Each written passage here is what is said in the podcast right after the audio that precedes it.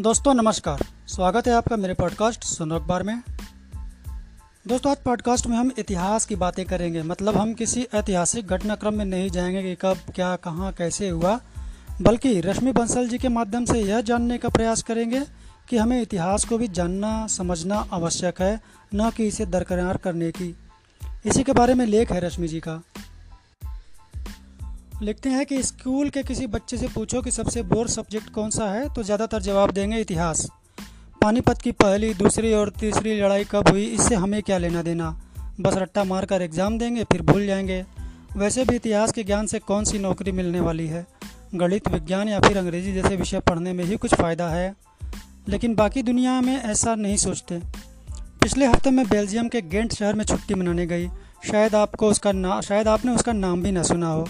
आज कुछ ढाई लाख आबादी का यह छोटा सा शहर है, मगर पंद्रहवीं सदी में यूरोप का यह नामी व्यापारिक केंद्र था। पेरिस के इस क्षेत्र का सबसे बड़ा और धनी शहर।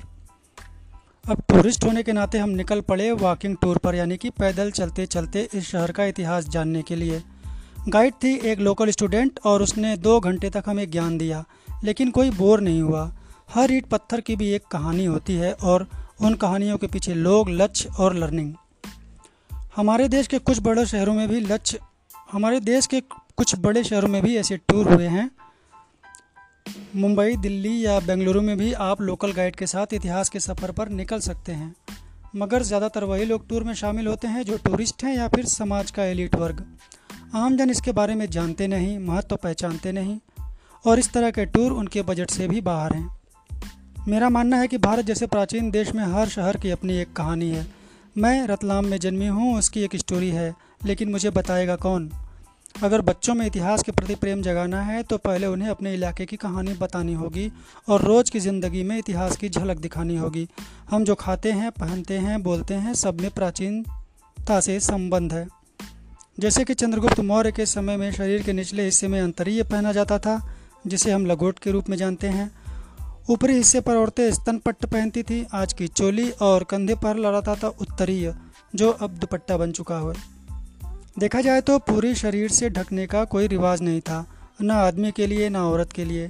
पेटीकोट, ब्लाउज वगैरह का चलन तब आया जब देश में मुगल आए और फिर अंग्रेज़। जिनकी आँखों को खुला बदन नहीं सुहाया। हालाँकि प्राचीन वेशभूषा मौसम के लायक थी, आरामदायक थी, मगर आज हमें लगेगी अश्लील। कहने का मतलब ये कि इतिहास से ये पता चलता है कि समाज कभी स्थिर नहीं रहता, जो आज हमारे लिए सही है, कल गलत हो सकता है। ऐसे विषयों पर बच्चों के साथ सार्थक वार्तालाप होना चाहिए।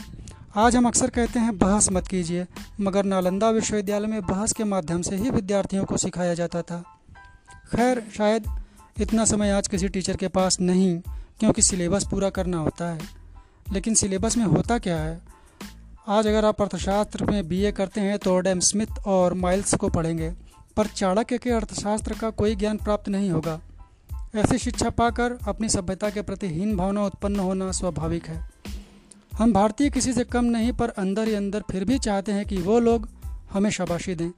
जब विदेश में लोग हल्दी डालकर दूध पीने लगे तो यह स्टार बक्स में बिकने लगा।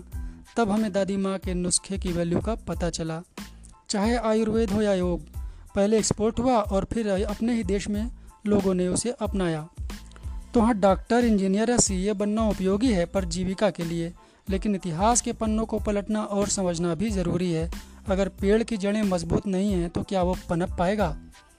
यही कमज़ोरी आज हमारा समाज महसूस कर रहा है।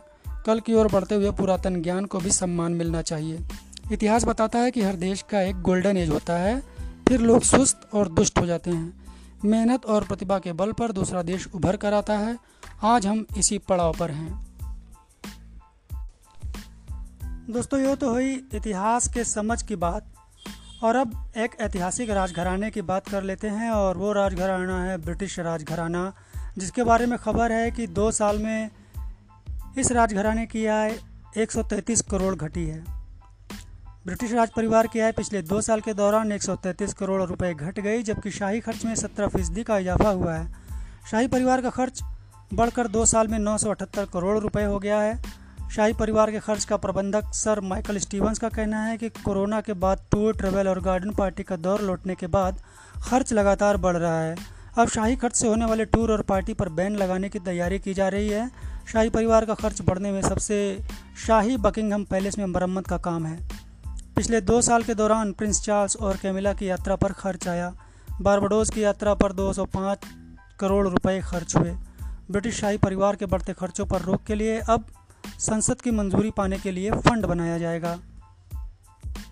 दोस्तों, आज के पॉडकास्ट को यहीं विराम देता हूँ। अगले पॉडकास्ट में आपसे फिर मिलता हूँ। तब तक के लिए विदा दीजिए। शुक्रिया। नमस्कार।